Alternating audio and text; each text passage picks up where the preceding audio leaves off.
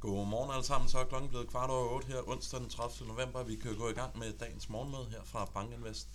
Hvis vi hopper til slide nummer 2, jamen, så kan jeg starte med at lave lidt reklame, hvor vi får Sergej Utkin, hvis jeg udtaler det korrekt, på i morgen efter vores morgenmøde, og der vil han altså gå i gang med at snakke lidt omkring Rusland og Ukraine, krigens konsekvenser og perspektiver fra et, et russisk øh, perspektiv.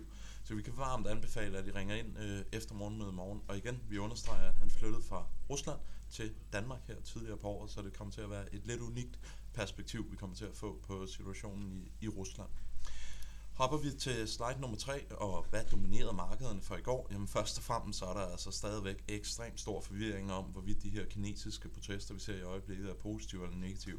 Som vi highlightede på gårdsdagens morgenmøde, jamen så lå aktier faldt mandag morgen på de her protester, så begyndte de så at stige tirsdag morgen, og så så vi altså i takt med, at den amerikanske session ligesom begyndte at komme ind, at de så blev tolket sådan lidt svagt negativt på marginalen. Det var altså efter, at vi så det her udmeldinger fra de øh, kinesiske sundhedsmyndigheder, hvor det eneste, de egentlig kom ud og sagde, det var, at vi skulle give nogle booster shots til den gamle del af befolkningen. Så det var altså ikke nogen indikationer på, at Kina kommer til rigtig, øh, i hvert fald på den korte horisont, at pille den her zero-covid-politik væk.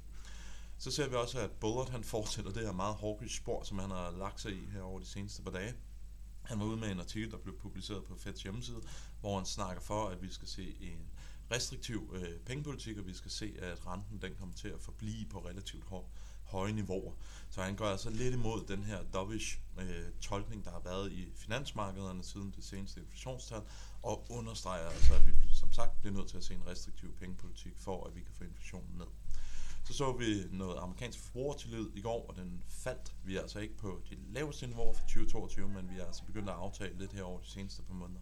Jeg synes ikke så meget, at det aggregerede tal er det er interessant. Jeg synes nu mere, hvis man dykker lidt ned i detaljerne, og så ser, at den amerikanske forbruger nu begynder at indikere, at han ser noget afmatning i arbejdsmarkedet. Det er det, der er interessant, at de pengepolitiske stramninger nu begynder at være synlige i netop det amerikanske arbejdsmarked, som ellers indtil nu har holdt sig ekstremt stabilt. Så så jeg, at aktiemarkederne faldt. Det var ikke så meget for S&P 500, men Nasdaq-indekset det faldt med 0,5 procent. Helt på marginalen, og vi er virkelig på marginalen, så synes det altså som, at aktiemarkedet har tabt lidt momentum her over de seneste par dage, efter vi ellers har været på relativt fine niveauer bygget op over den sidste uge. Starter vi lige på slide nummer 4, inden, når vi går igennem alle de her grafer, med hvordan så situationen ud intra øh, aktiemarkedet, jamen så først og fremmest så kan vi øh, konstatere, at vi så en cyklisk rotation. Vi så altså cykliske aktier, de outperformer de defensive aktier, og så så vi også en rotation for growth in value aktier. Men generelt set, så var det altså en relativt stille dag, som vi var vidne til på de finansielle markeder. Til trods for alle de her kommentarer, vi ser fra både de øjeblikket, hvor han i den grad kommer ud og slår en lidt mere hawkish tone, jamen så kan vi altså også konstatere, at prisningen for Fed, øh, både for 2023, 2022 og 2024, faktisk har ligget relativt stabil her over de seneste par, par dage. Og det er altså en indikation, i hvert fald for os, er, at markedet begynder i alt højere grad at prise en lavere rentevolatilitet ind. Det bør alt andet lige være understøttende for nogle af de dele af obligationsmarkedet, som har en implicit øh, optionspræmisser, som eksempelvis øh, kreditmarkedet i øjeblikket. Altså det her med, at vi begynder at se en rentevolatilitet, der begynder at aftage. Vi har jo også set, at det aflejer sig i nogle relativt fine afkast, for eksempelvis det amerikanske high yield marked, hvor spændene er kommet sådan relativt kraftigt ned her over de seneste par dage. Både øh, hjulpet af, at vi har set rentevolatiliteten falde, men også at vi har set den her stabilisering, lad os kalde det det, i den generelle risikovillighed i markedet. Her for morgenstunden, hvis vi er op til slide nummer 6, jamen der så vi nogle øh, kinesiske PMI, så de fortsætter altså med at svække sig. Vi så i særdeleshed et relativt kraftigt fald i servicesektoren. Vi ser også, at manufacturing den faldt til 48,0, så vi begynder altså at se en kinesisk økonomi, som i alt højere grad begynder at vise nogle svaghedstegn, efter at vi ellers sådan havde stabiliseret os her over de seneste par måneder. Og igen, det er altså bare en indikation på, at den globale økonomi langsomt, men sikkert er på vej ind i et lidt mere negativt vækstscenarie i forhold til det, som vi eller i forhold til det, som der er i hvert fald mange, der har håbet på øh, her over de seneste måneder, at vi ligesom kunne klare den igennem med bare en, en soft landing. I hvert fald på marginalen, så er det altså ikke rigtigt det, vi ser, og vi ser, at den kinesiske økonomi, ligesom den amerikanske og europæiske økonomi, er på vej ind i en opbremsning. Hopper vi til slide nummer 7, øh, den amerikanske forbrugertillid, så kan vi se, og det er conference board, vi fik i går, så kan vi se, at den lå og faded her over sidste måned. Vi er stadigvæk lidt over bundniveauerne, som vi så op igennem 2022, og vi er altså markant over de niveauer, som vi så op igennem coronakrisen, da der var aller værst i 2020. Men i hvert fald en amerikansk forbruger, som på marginalen bliver lidt mere pessimistisk.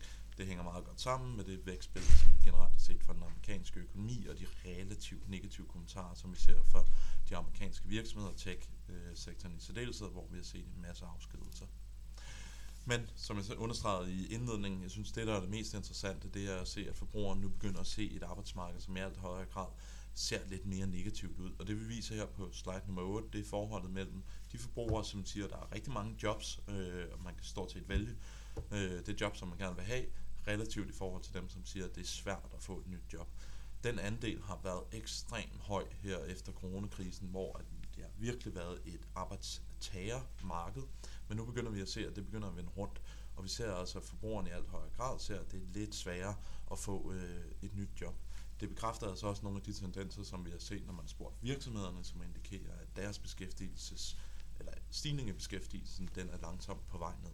Så en forbruger, som øh, ser lidt afmatning i arbejdsmarkedet og bekræfter, at, som sagt, at de pengepolitiske stramninger også begynder at være synlige på arbejdsmarkedet. I går, hvis vi var op til slide nummer 9, jamen, så snakkede jeg lidt omkring det her regimer. Op igennem 2022, jamen, der har vi jo været i et regime, hvor det har været centralbankerne, der har domineret. Vi opfatter, at vi nu skal på vej ind i en recession her i starten af 2023. Vi er i et badested, hvor vi går fra den ene fase til den anden fase.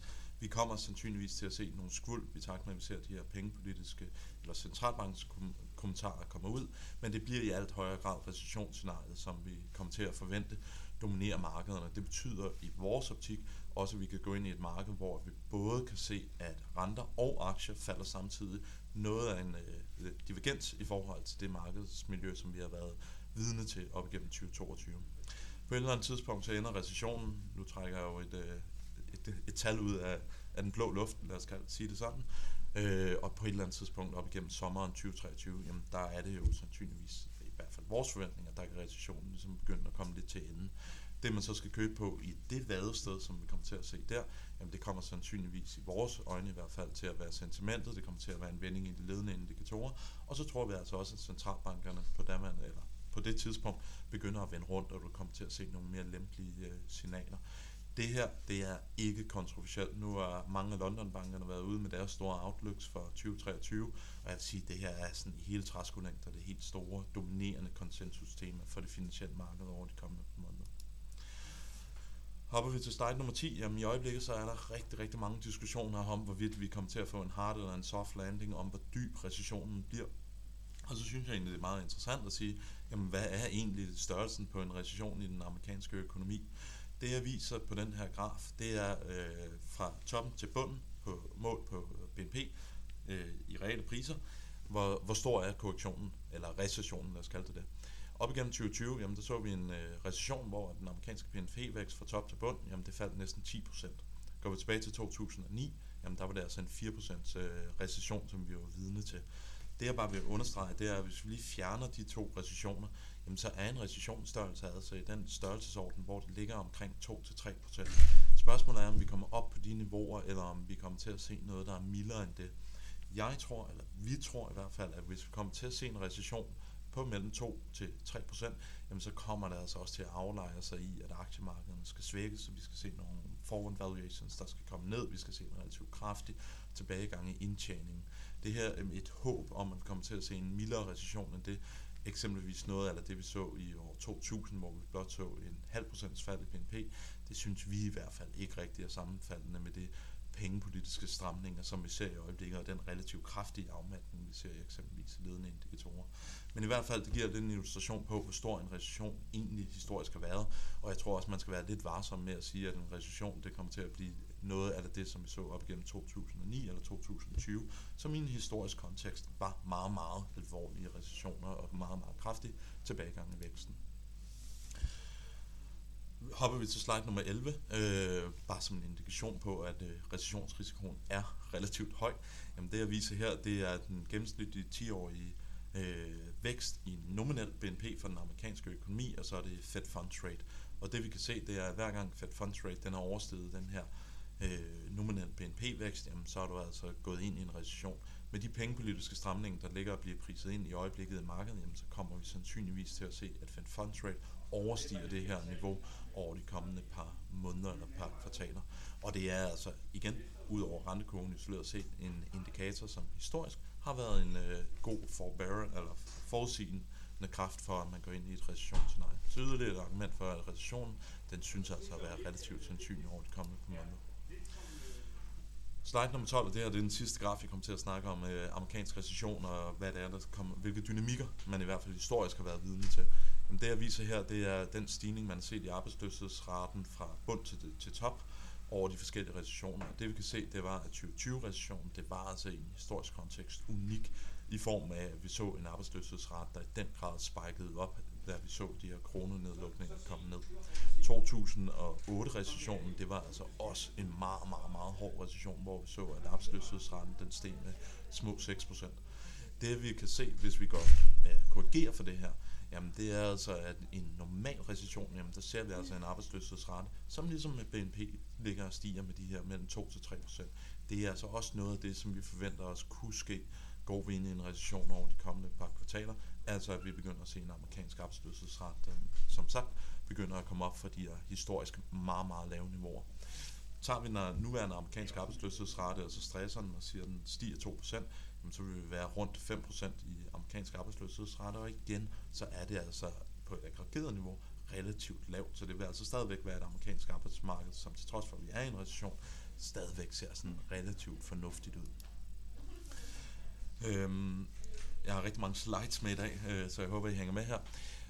Noget, som vi gør os af investeringsovervejelser i øjeblikket, det er at prøve at finde nogle af de segmenter i markedet, som er korrigeret mere end det aggregerede arbejdsmarked. Jeg synes, et af de øh, emner, som er interessante i øjeblikket, det er øh, eksempelvis EM-obligationer. Det jeg viser her, det er drawdown i det brede EM-obligationsindeks, og som I kan se, så havde vi en drawdown op igennem 20 øh, 22 på næsten 25 procent.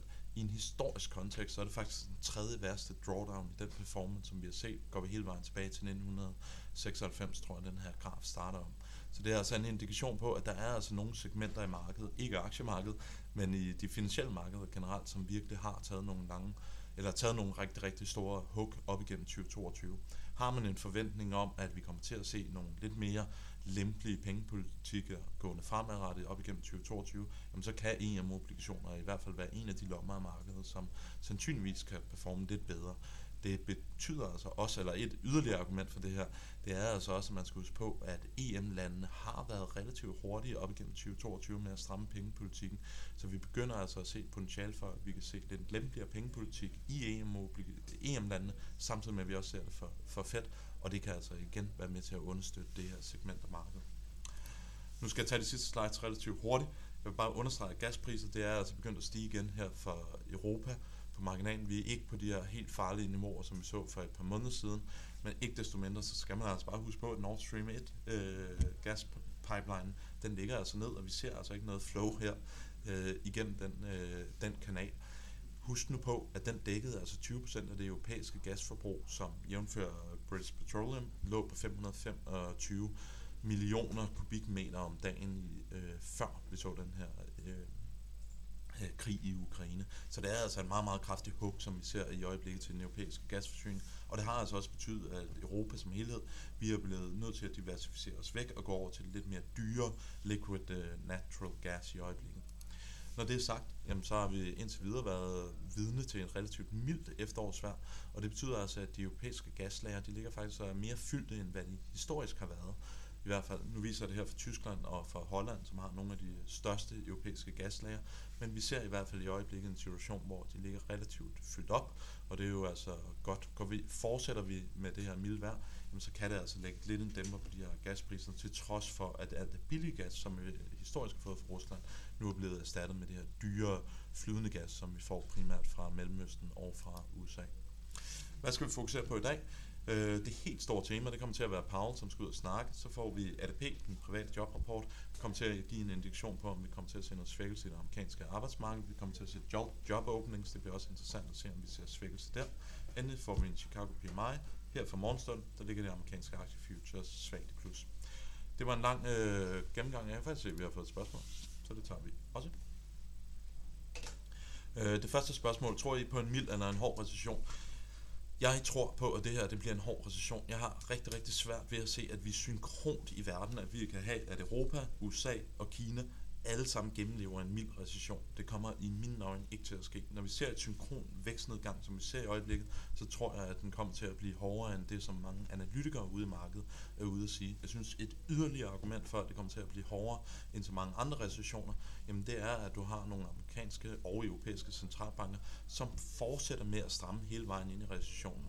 Så jeg tror, at den bliver øh, lidt hårdere, end, end hvad mange analytikere forventer. Når det er en sagt, så argumentet for, at det skal være en soft landing, som jeg har nu har læst mig til her igennem alle de her outlooks, der kommer ud af London-bankerne, det er, at du ikke rigtig har de samme ubalancer i den private sektor, som du havde eksempelvis op igennem 2007. Du ser altså også en amerikansk og europæisk forbruger, som har nogle meget, meget store opsparede reserver. Det er ligesom de hovedargumenterne, som der er mange, der er ude at pitche for, at recessionen ikke bliver så, så slem som øh, de foregående recessioner. Men jeg tror altså, at den kommer til at blive øh, hård. Og igen, de primære argumenter er, at jeg synes, det ville være meget utænkeligt, at vi kan have sådan en synkron soft landing, samtidig med at centralbanker strammer øh, generelt set. Så har jeg fået et andet spørgsmål. Har I prøvet at sammenligne graden af rentestigninger i de tidligere recessioner, for dermed at få en indikation på, hvor dyb denne bliver? Øh, det er rigtig, rigtig svært at sammenligne øh, graden af rentestigninger i tidligere recessioner i forhold til den nuværende recession. Og hvorfor er det nu det? Jamen det er fordi, at du næsten ikke har haft nogen recessioner, hvis du lige ser bort fra starten af 80'erne, hvor at du har haft en amerikansk centralbank, som strammer ind i recessionen.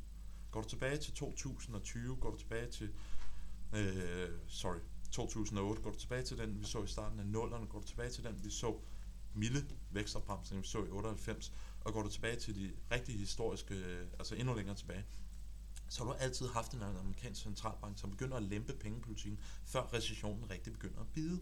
Og det er jo det, der adskiller den her recession, vi går ind i nu, i forhold til dem, vi ser historisk. Du har jo set Powell, du har set Bullard som meget prominente eksempler, som går ud og siger, at det, der er det alt dominerende fokus for den amerikanske centralbank i øjeblikket, det er at få inflationen ned. Det betyder altså også, at de ser igennem det her øh, meget svage vækstbillede, som efterhånden er begyndt at være konsensus. Og det er derfor, jeg tror, at det, det er en unik situation, vi kommer til at gå ind i, i takt med, som sagt, at du har en amerikansk centralbank, der, der strammer hele vejen ind i pengepolitikken. Så jeg synes, det er lidt svært ligesom at, at finde nogle rigtig, rigtig gode historiske eksempler, hvor du har set et tilsvarende mønster i forhold til det, du ser i øjeblikket. Så øh, har jeg regnet på det? Nej. Øh, og det er fordi, jeg synes, der er så få historiske øh, sammenhæng, hvor du har set det her mønster, som i hvert fald vi forventer, vi kommer til at se gående ind i 2023. Jeg håber, det var et, øh, et okay uh, svar her på en stående fod på, på det spørgsmål. Men jeg kan prøve også at illustrere det med nogle grafer øh, på uh, morgenmødet, som vi har i morgen. Med disse ord, jamen, så vil jeg ønske alle sammen en rigtig, rigtig god dag. Husk nu at ringe ind på morgenmødet i morgen, hvor vi får Sergej på. Jeg tror, det kommer til at blive rigtig, rigtig interessant, så det bliver et, et rigtig godt morgenmøde. Ha' en rigtig, rigtig god dag alle sammen. Vi ses. Hej!